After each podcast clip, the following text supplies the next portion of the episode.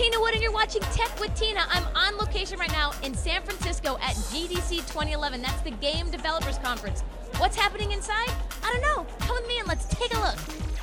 It's GDC 2011. Tell me some of the things that you've seen that have impressed you so far what I love about GDC is that you know you've got the big game developers here, but you've also got the little guys, and I love like the Independent Games Festival to look at some of these developers that are you know bringing new games. And what's nice now is that these small developers really have a chance to show their stuff, get exposed to other developers, and then bring it out on a platform like Xbox Live Arcade. So yeah, I look at like Dust: An Elysian Tail, which I'm looking forward to um, coming out this year, Limbo last year. I mean, those are the games that I get really excited about at GDC because at E3 they get drowned out. Now talk about the momentum behind Xbox Live and the Kinect. You know, we've been around for a long time in times where it was really only about Sony and Nintendo. And let's talk about the big dog now. What do you think?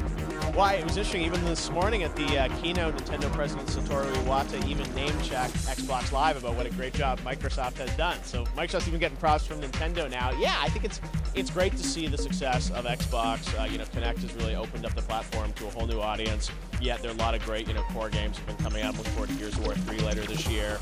Um, and you know, Xbox Live, tons of great innovation with the you know the services that are available there from Netflix to Facebook to uh, you know many more that I'm sure are going to be coming like ESPN, which I love. I think we love what Xbox is right now, but I can't wait to see where it's going to go at E3. Where do we go? Where's what does 10 years down the line look like? I mean, we've been in this industry for a long time, and we keep thinking we're never going to do a hands-free controller. What are we going to see in 10 years, Keighley? I was talking to a scientist on my show, uh, and he was saying that in 10 years you'll actually be able to buy contact lenses that when you put them in, it'll actually sort of take over your eyes and literally immerse you in the game. That's why I love being in this business, why you love being in this business. It's like it's always changing, there's always something new. All right, well, I'm not going to let you go without a little bit of a plug for your show. Yeah, GTTV, which you can actually get on Xbox Live, download it every week, and also watch it on Spike on Thursday nights and Sunday mornings. And every week we go to different developers, show off big new games. So, you know, the Gears of War 3 beta, we're covering that right now.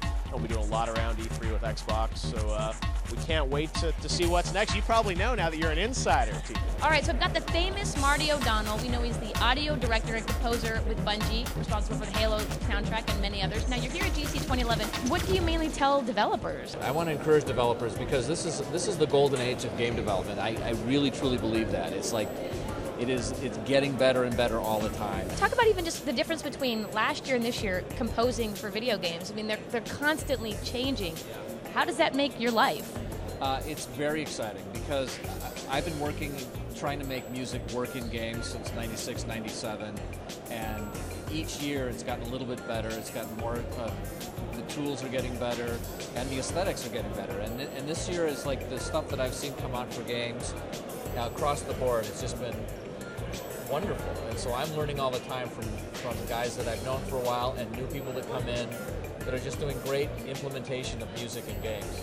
And there's a lot of young developers in the audience and stuff, and certainly will be in your keynote. What's your advice to them about getting into the industry with regards to audio? They're probably you probably have a friend who wants to be a designer, and there are so many cool ways of getting into the game business now through mobile devices and downloadable and XNA and all of these things that are like almost anybody can get into.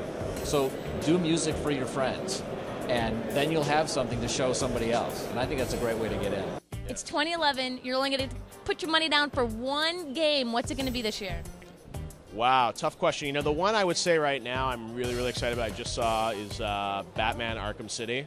Geoff Keighley, always a pleasure. Take care. Good seeing you. yeah, I got a kiss.